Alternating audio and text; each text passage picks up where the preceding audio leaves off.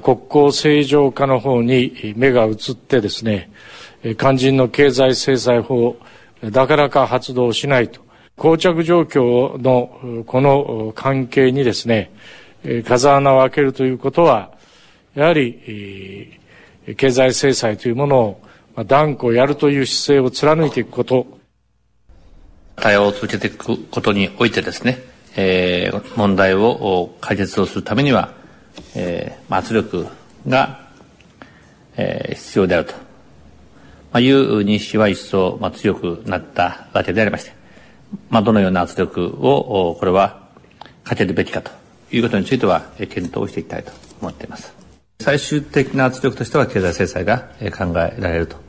こう思っておりますが、その前段階においても様々な方法があるだろうと、こう思っています。